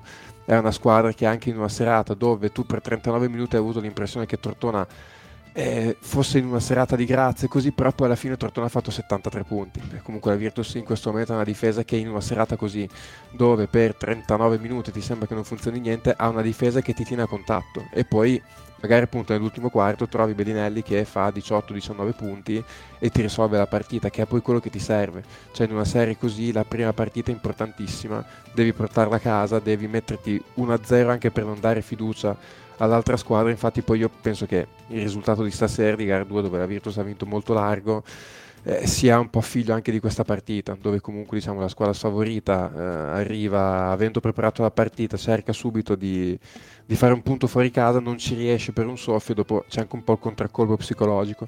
E, ehm, e poi appunto nel momento in cui la Virtus è riuscito un po' a correre in contropiede nell'ultimo quarto, eh, ha trovato sempre puntualmente Brinelli per i suoi tiri e, e, lì Tortona ha sbagliato qualcosina, un po' forse per stanchezza, un po' forse per inesperienza. La Virtus ci ha messo la difesa, ci ha messo i canestri in contropiede che comunque rimangono il pane da cui costruisce molto del proprio attacco e alla fine insomma si è portata via gara 1 e si è tolta anche un bel po' di problemi perché secondo me questa è una serie adesso che si è indirizzata abbastanza bene col 2-0 di stasera insomma hai già un piede e mezzo in finale a meno di cose incredibili. e, ehm, però ecco, Tortona è una squadra che cioè, più la vedi più, più pensi è allenata bene e soprattutto ti dà l'impressione di una squadra che si diverte a giocare assieme Beh, giocano, giocano, una pallacanestro molto tranquilla, quasi spensierata in certi momenti. No? Cioè, anche i due canestri che fa Severini nell'ultimo quarto, secondo me, sono c'è una prova di questo. C'è comunque un giocatore che quest'anno probabilmente non gli dava un centesimo nessuno, però ha avuto un ruolo centrale comunque nelle rotazioni di, di Tortona, uscendo dalla panchina, delle volte anche partendo da titolare. È un giocatore che fa le sue cose tranquillamente, cioè si vede che quasi tutti i giocatori vuoi un po' per bravura dell'allenatore, vuoi anche perché ci sono quelle stagioni dove ti si incastra un po' tutto. Tutti i giocatori fanno le cose che gli vengono meglio, cioè sono, sembra, tutti i giocatori sembrano nella loro comfort zone, no? come si dice in questi casi. E quindi è una squadra che anche in partite contro avversari decisamente più forti come la Virtus possono comunque portarla via. Poi ecco, io resto della mia idea che secondo me la Virtus, vuoi vincendo l'Eurocup, si è tolto un peso dalle spalle, ha trovato una quadratura con Hackett e Schengelia per cui onestamente mi sembra che vada anche un po' col pilota automatico in, certi, in certe situazioni. Sì, sì. Poi diciamo che quel discorso che facevi sul, sul, sul rimbalzo psicologico, diciamo, eh, si è visto nelle palle perse di Tortona in gara 2. Sono state un, sacco adesso, adesso non c'ho il dato sotto mano, però eh, posso andare a recuperare subito e lì fa tanto poi, cioè chiaramente lo scatto di 20 punti è dato anche da quello. Quante ne ha perse? 15. Eh, ah, 15. Sì. Ma proprio sono state di fila, cioè nel è senso... perché poi il problema con la Virtus di... è che es- se una palla persa quasi sempre diventa un contropiede, quasi sempre. E... Ed è un problema, perché cioè, tu comunque, se sei una squadra che deve preparare una partita contro la Virtus, devi cercare di togliere tutti i punti facili, no? Eh, per stare in partita, perché appunto in questo momento la Virtus è una difesa che adesso è difficile che ti conceda 85-90 punti, adesso non ho i dati sotto, ma mh, la Virtus credo che negli ultimi due mesi subisca 70 punti di media, dir tanto e, e quindi devi, devi cioè, limitare quanto più l'attacco nelle cose semplici e le palle perse della, de, degli avversari della Virtus in questo momento diventano contropiedi e appunto quei punti facili che vuoi togliere il, il problema grosso per Tortone è che nell'ultimo quarto spesso quei contropiedi sono finiti a Bellinelli da tre punti quindi diventavano non solo due ma anche tre punti spesso e quindi sai poi lì è il solito discorso no? cioè, fai tanta fatica per costruirti un vantaggio e poi magari con due sbadataggini eh, te, ti accorgi che loro sono lì a un punto, due punti, a un possesso. Eh, è, è oggettivamente difficile giocare così. Sì, sì, sì, sì. Va bene, qualcun altro ha qualcosa da dire? Possiamo andare sì. avanti? Vai Mago, vai. Sì, perché l'ho vista. Infedì, eh, so non, non ci credevate. Eh, no, allora, Um, nel terzo quarto, fine terzo quarto, inizio quarto quarto, uh, mi è sembrato che Ramondino dicesse va bene, Bellinelli è in campo da 3 perché, vog- cioè perché vogliono che difenda su uno lento, ok, io gioco senza 3 e quindi ha messo Figlioi, um, Mascolo e um, Taylor. Eh, Direi, direi quel quintetto lì. Quindi Bellinelli veniva messo in mezzo nei pick and roll di Figlioi sostanzialmente perché era su di lui. E, e quei pick and roll erano difesi dall'altro lato del, del pick and roll da Jaite. Quindi si creavano del, degli spazi molto aperti anche perché il bloccante era Cannon e non Kane. E, E secondo me quella situazione lì è quella che ha sofferto la Virtus eh, nel momento in cui, in cui Tortona è andata via. Ehm, dopodiché, come risposta a questo, ehm, praticamente Scariolo ha deciso, vabbè, allora Bellinelli lo, lo mettiamo su un 2, non ce ne frega niente, e però mettiamo in campo Williams da, diciamo, teorico 3, che mi porta in post basso o comunque fa soffrire mh, offensivamente, cioè difensivamente a rimbalzo nella, nella situazione offensiva della Virtus eh, gli esterni. Quindi quella è stata la risposta di Scariolo che è stata abbastanza, abbastanza diciamo, impattante sulla partita. Eh, a quel punto Ramondino eh, ha fatto qualche cambio, ma è comunque voluto andare col quintetto che l'aveva portato fino a lì. Perché non ha rimesso Daum, tranne fosse proprio alla fine. E sicuramente non ha rimesso Kane per Cannon. Mm, Ha rimesso Makura, ehm, che però secondo me come tipologia di giocatore è più, è più marcabile da Bellinelli, no? perché gioca un pochino meno pick and roll, gioca un po' più sui blocchi, però da tiratore puoi difendere un po' meglio sui blocchi lontano dalla palla. E, e quindi lì non lo so, è sempre difficile capire, vado col quintetto teoricamente migliore o vado col quintetto che mi ha dato di più fino a questo, fino a questo momento. E, e forse mh, col senno di poi ovviamente, eh, vedendo come si è inceppato l'attacco di Tortona negli ultimi tre minuti, ti doveva andare con un quintetto diverso, poi ovviamente si è buoni tutti dopo.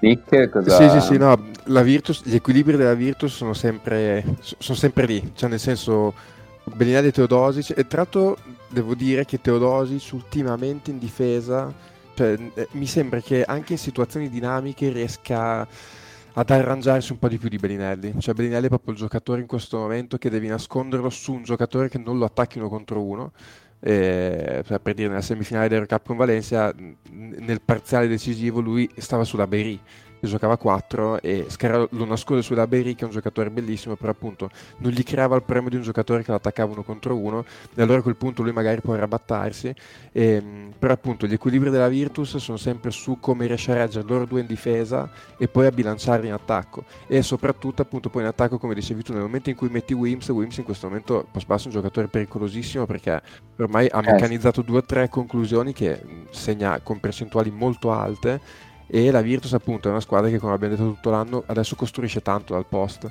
Eh, a maggior ragione avendo inserito Schengelia eh, è una squadra che lì ci va tanto ci va tanto con gli esterni ci va tanto con eh, Paiola ci va tanto con Hackett con Wims stesso.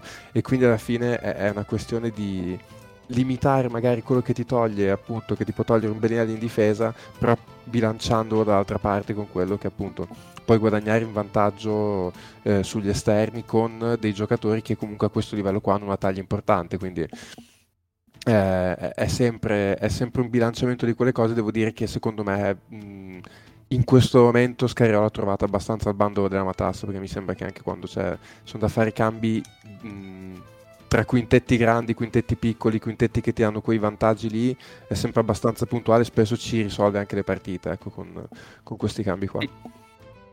Tra l'altro nel finale lui va proprio col quintetto piccolo, cioè va con eh, Schengelia, Wims, Bellinelli, eh, Hackett e, e Sì, sì, esatto che è sì, Quindi con Schengelia su, su Cannon e cambiano su tutto e Schengelia ovviamente con i piccoli ci Eh, sta. anche perché da cioè, Tortona, ecco, da questo punto di vista è una squadra che si accoppia bene per la Virtus perché ti mette di fronte due centri sottodimensionati perché che non è sottodimensionatissimo ma anche Kane non è che sia un gigante e quindi tu ti puoi permettere No, un quintetto dove certo. cioè, Schengelia fa comunque il mostro anche se lo metti da diciamo 5 E- è chiaro che quando poi tu metti quel, quel quintetto lì che per la Virtus è, cioè, è, è manna perché comunque tu hai due difensori come Hackett e Wims che appunto ti mettono le pezze anche per Bellinelli e Teodosic Eh, se poi tu riesci a nascondere anche un pochino Bellinelli e Teodosic su dei giocatori che non mettono troppo in evidenza le loro difficoltà poi dopo è un casino perché in attacco è un quintetto difficile da,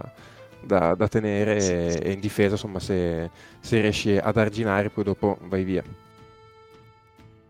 Tra l'altro, forse in quella situazione non sono sicurissimo. Bellinelli era su Severini. Sì, sì, ma spesso infatti lo nascondono sul tra virgolette 4 avversario Su eh, quattro, sì. perché è un accoppiamento alla fine che anche, anche senso. perché poi anche perché poi recupera il rimbalzo e sul contropiede Severini deve accoppiarsi in contropiede con Bellinelli Esatto. in una situazione del genere se, se sei rapido a recuperare il rimbalzo fare aperture e andare no? E, e lì cambia, cambia totalmente perché nella metacampo offensiva quello è un mismatch che che Tortona non ha nessun modo di Sì, sì, difendere no? assolutamente. Probabilmente sulla tripla del sorpasso era proprio quella situazione lì. Dei gara Eh, Posso- Vado a Quella memoria. dove lui è in angolo, che Sì. recupera un palla, Bellinelli è in angolo. Sì. Eh, boh, lì, lì sono accoppiamenti strani. Lì c'è il tuffo di Teodosic appunto. che mette la palla nelle mani, cioè non è neanche accoppiamento lì. No, infatti, infatti Escono però- su Wims e poi la palla, la palla va in angolo. Sì, sì, sì. Tra l'altro, Bellinelli, se guardate quel tiro lì, cioè, se un mio giocatore prende un tiro coi piedi in quella posizione lì, io lo cambio e non gli faccio più vedere il campo. Eh. Cioè, lui, lui prende il tiro con i piedi uno sopra l'altro, praticamente. Eh, lui lui Eh, lì invece, proprio- invece di solito lui tira con la base d'appoggio abbastanza ampia, Sì.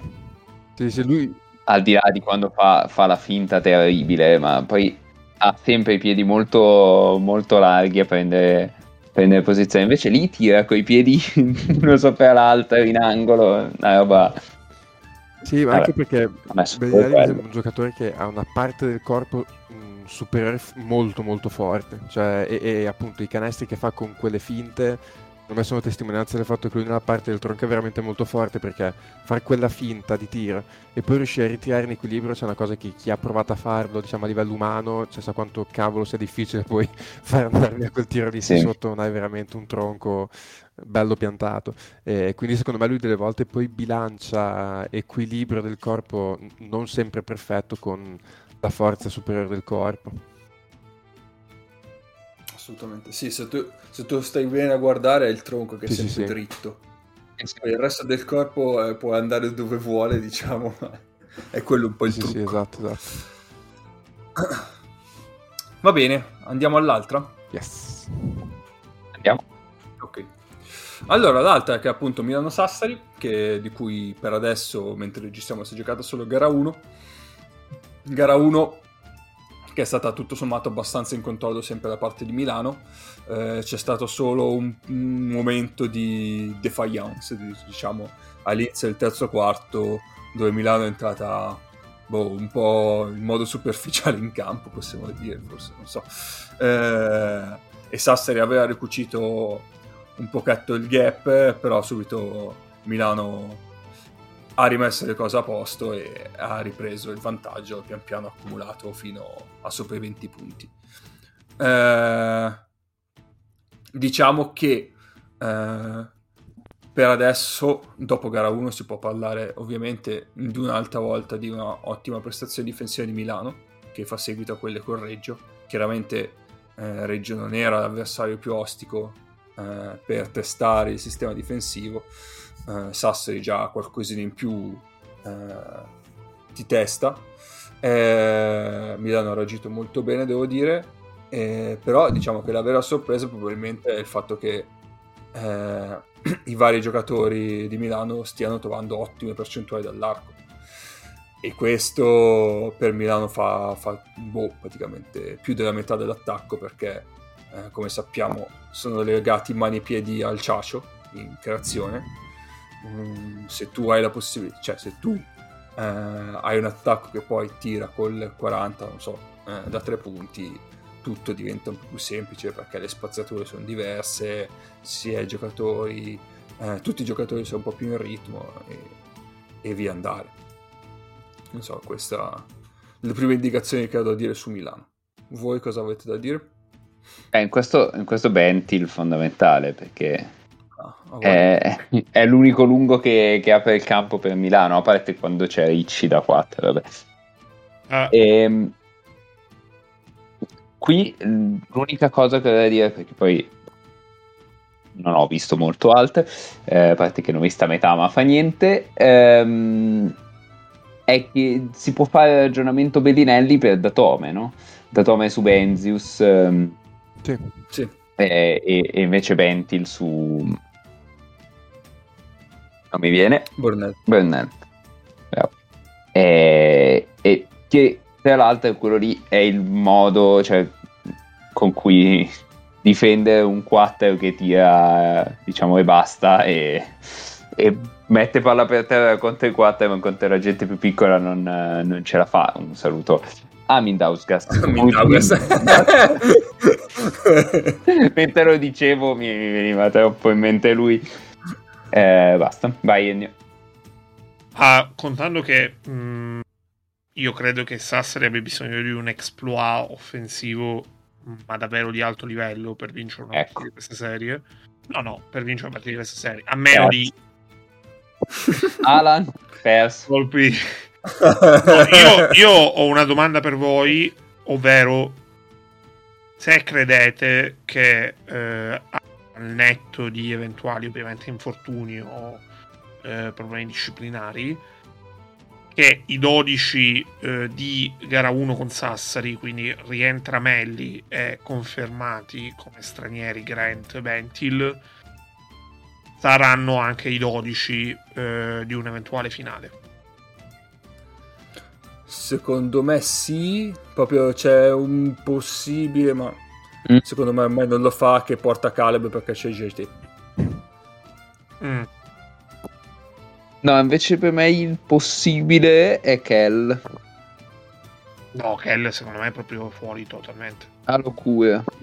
Eh sì, ma, ma Kell non ha giocato. Cioè, Kell lo vedo improbabile anche come mossa della disperazione tipo Mitsov e Tarzuski in gara 4 l'anno scorso. Saluto Mizov. Cioè, la, la mossa di disperazione Mitsov Caleb quest'anno potrebbe essere Daniels Caleb. Non credo, magari non si arriva a quel punto, ma la Dipende, vedo come. Dipende da, da quanto riesce a creare il charge. Se, se il charge ha dei problemi di creazione, così. boh, io Kell. Eh, però No, non- cioè, Kell non ha veramente mai giocato negli ultimi 4 mesi. Sai cosa, Mago? È che Messina è tutto l'anno che piuttosto che aggiungere un po' di creazione preferisce puntellare. No, lo so, lo so, lo so. Quindi Caleb, Caleb ci ho pensato, secondo me dipende molto da- dalle risposte che da Melli in gara 2, gara 3 e eventuale gara 4, eventuale gara 5 e nel periodo, se non si giocheranno gara 4 e gara 5, nei- negli allenamenti tra una serie e l'altra. Cioè se Melli cresce velocemente di condizione, magari il ragionamento su sacrifico Bentil, perché tanto l'abbiamo capito che di là Cariolo andrà con, eh, meno che eh, se Ali Begovic è recuperato, andrà con Samson, eh, Jaite Schengen. eh, fino alla fine. Sì, ovviamente Toko e Ali Begovic come, ta- come cambio di Toko. Quindi in quel caso cambiare Caleb con Bentil avrebbe senso perché comunque Melli sta bene, eh, parti con Melli e Heinz, hai Caleb dietro, eh, comunque Ricci può giocare dei minuti, volendo puoi anche fare un, un quintetto piccolo con Datome da 4, quindi ne hai. Se Melli come recupero fisico eh, richiede più tempo, hai bisogno di Bentil in attacco. E quindi... eh, Ma Bentil in attacco c'era bisogno comunque. a Sì, no, infatti Sì. io quella percentuale di Caleb è No, molto no. bassa. Sì, sono d'accordo, però mh, se Melli sta bene, eh, comunque provare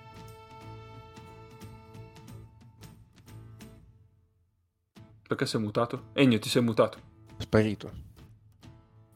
Perché non ci credeva bene neanche lui. No, scusate, Cioè, lui, scusate. lui deve, scusate. difendere, deve difendere Caleb, ma non ci credeva neanche Eh, lui, veramente. No, non ci, credo, non ci credo più ma perché tanto Caleb, se non, cioè, forse ha già giocato la sua ultima partita con la Miami Milano, quindi... Eh, sì. Ehm, no, comunque, secondo me il discorso dipende soprattutto da Melli perché se sta bene puoi pensare ti possa dare qualcosa in attacco che ti, so- cioè, che ti sopperisca a eh, la differenza ovviamente perché cambiare Caleb con Bentil in attacco vai a perdere se non fosse per il fatto che eh, Caleb oltre i 3 metri non tira. Sì, sì. Certo. Sì, sì, sì. Però è anche vero che dall'altra parte comunque non, Caleb non giocherebbe con Delaney e abbiamo visto che comunque minuti mh, tra lui e il Ciacio può essere anche produttivo in attacco. Ma mh, quindi Medi ha giocato Sì. 8 minuti c'è- per Mm. problemi fisici, solo 8 minuti perché non è ancora... Eh, perché era previsto Perché giocasse un recu- cioè la stanno prendendo Ok, molto ok. calma. È minutaggio Ok. ridotto. In gara 2 dovrebbe giocare di più, in gara 3 dovrebbe giocare di più di gara 2 e poi vediamo. Cioè, secondo me, se anche per ragionare di quantità, se arrivi a, a gara 1 di finale con Melli che può fare 25 minuti o che comunque come massimo o che comunque non ha restrizioni minuto, ci pensa. Se invece la inizia con Melli che comunque deve un po' stare ancora attento, parte con Bentil e finisce con Bentil, a meno che non ha bisogno veramente di cambiare inerzia alla serie e quindi di fare un aggiustamento pesante. Sì. Boh, io, io non lo vedo proprio lo scenario in cui, in cui chiama Caleb. Eh. posto che ci sta comunque che lui abbia battezzato questi 12 e vada Mm. con questi 12, anche perché Sì, sì. cioè, rispetto all'anno scorso, finora sta riuscendo ad avere un contributo da più giocatori a livello di numero rispetto a un anno fa. Beh, Beh, diciamo. Ricci sicuramente. Cioè, Anche Ricci è, Ricci è l'italiano che, che mancava. Anche Biliga comunque.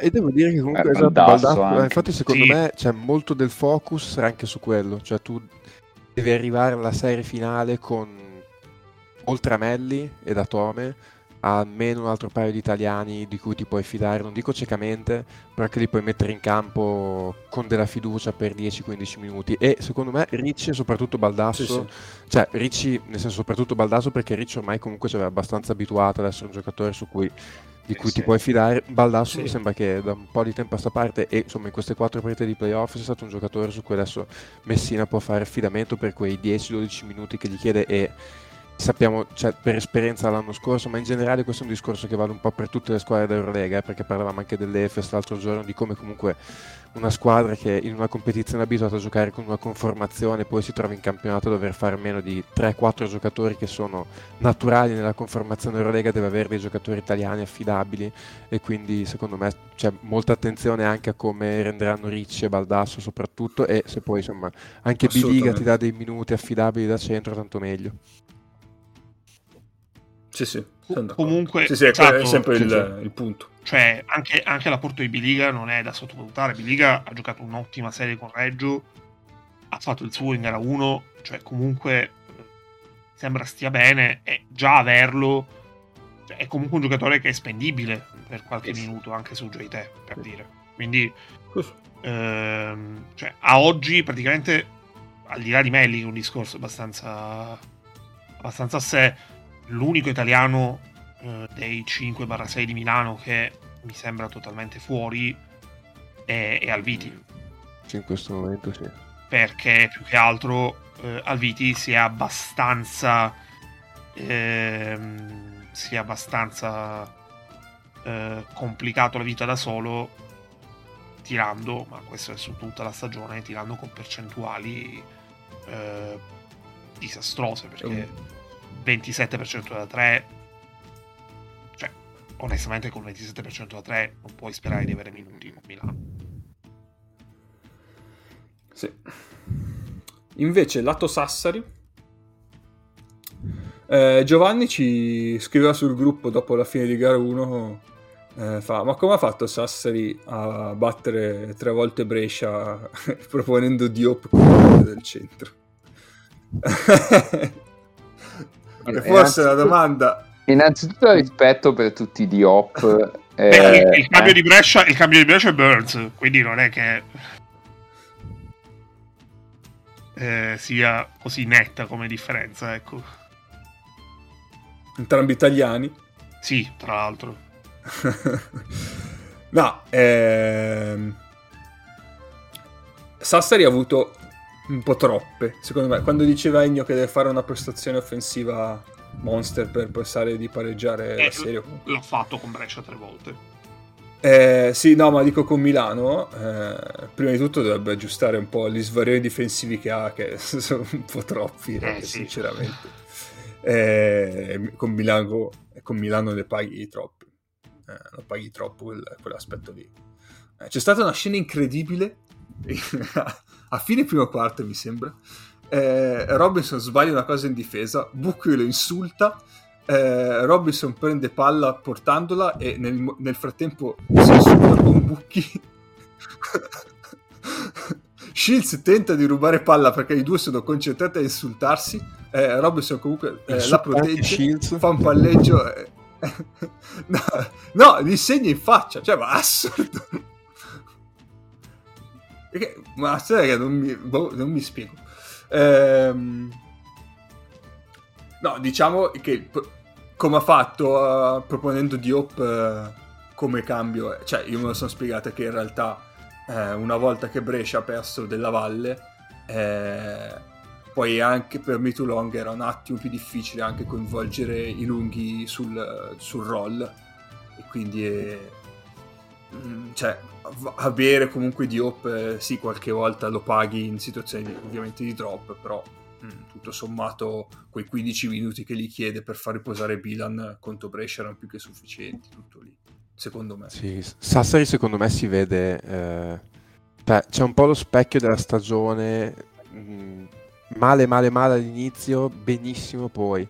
Per dei momenti in cui, eh, cioè quando, quando prende a girare, lo stesso Gerald Robinson, che a me è un giocatore che non mi ha mai fatto impazzire, ma ha fatto una stagione, eh, se ci fossero da tipo mh, primo, secondo quintetto del campionato, cioè ci sono dei momenti in cui cominciano a girare e in attacco fanno anche, cioè poi gli vengono anche, cioè, mi ricordo anche un canestro di Gentile sulla Sirena, fine, boh, secondo, terzo, quarto.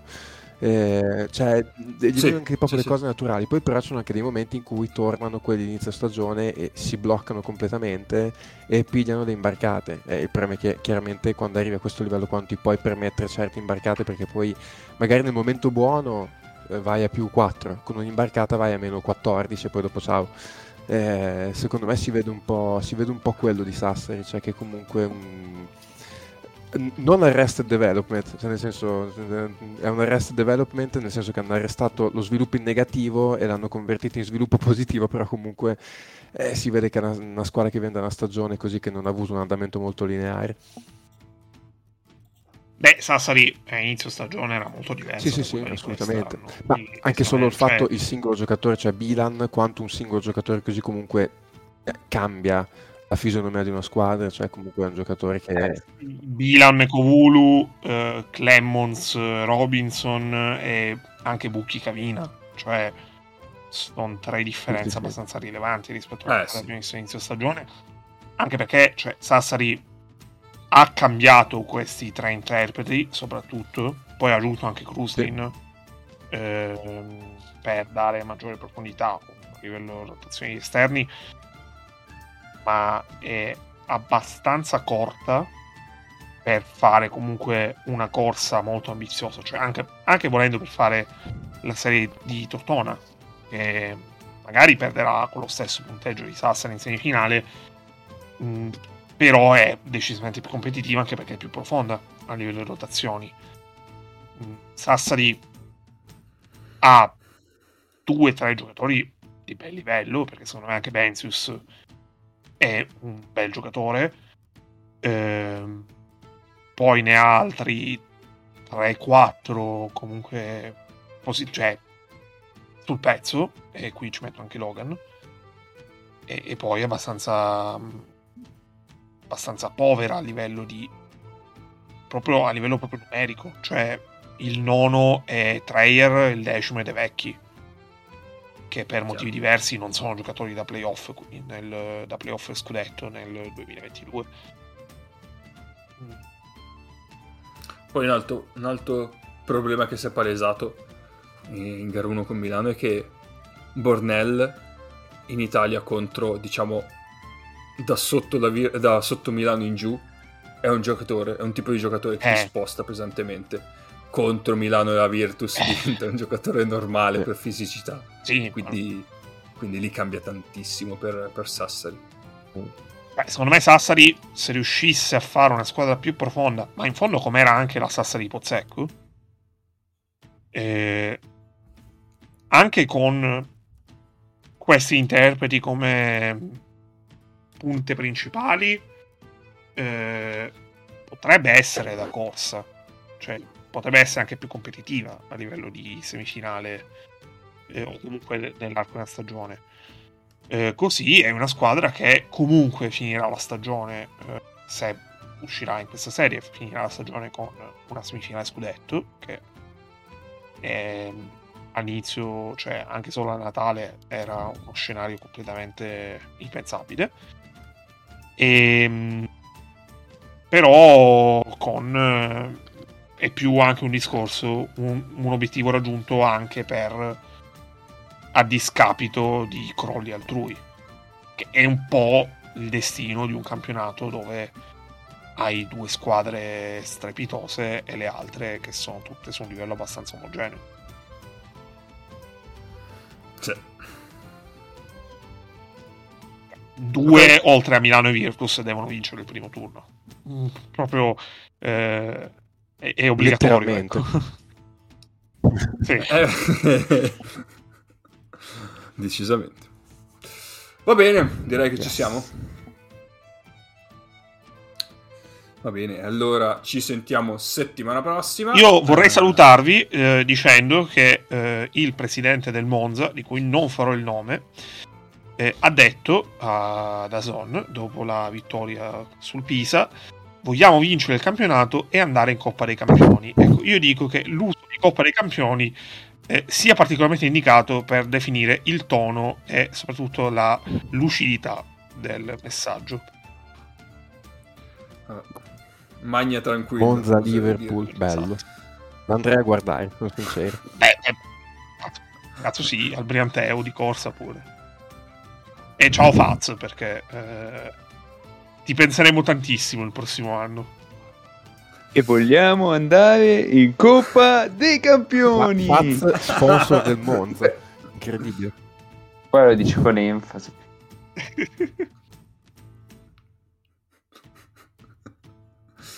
va bene, va bene, va bene. Ci sentiamo la settimana prossima. Stateci bene. Ciao. Ciao.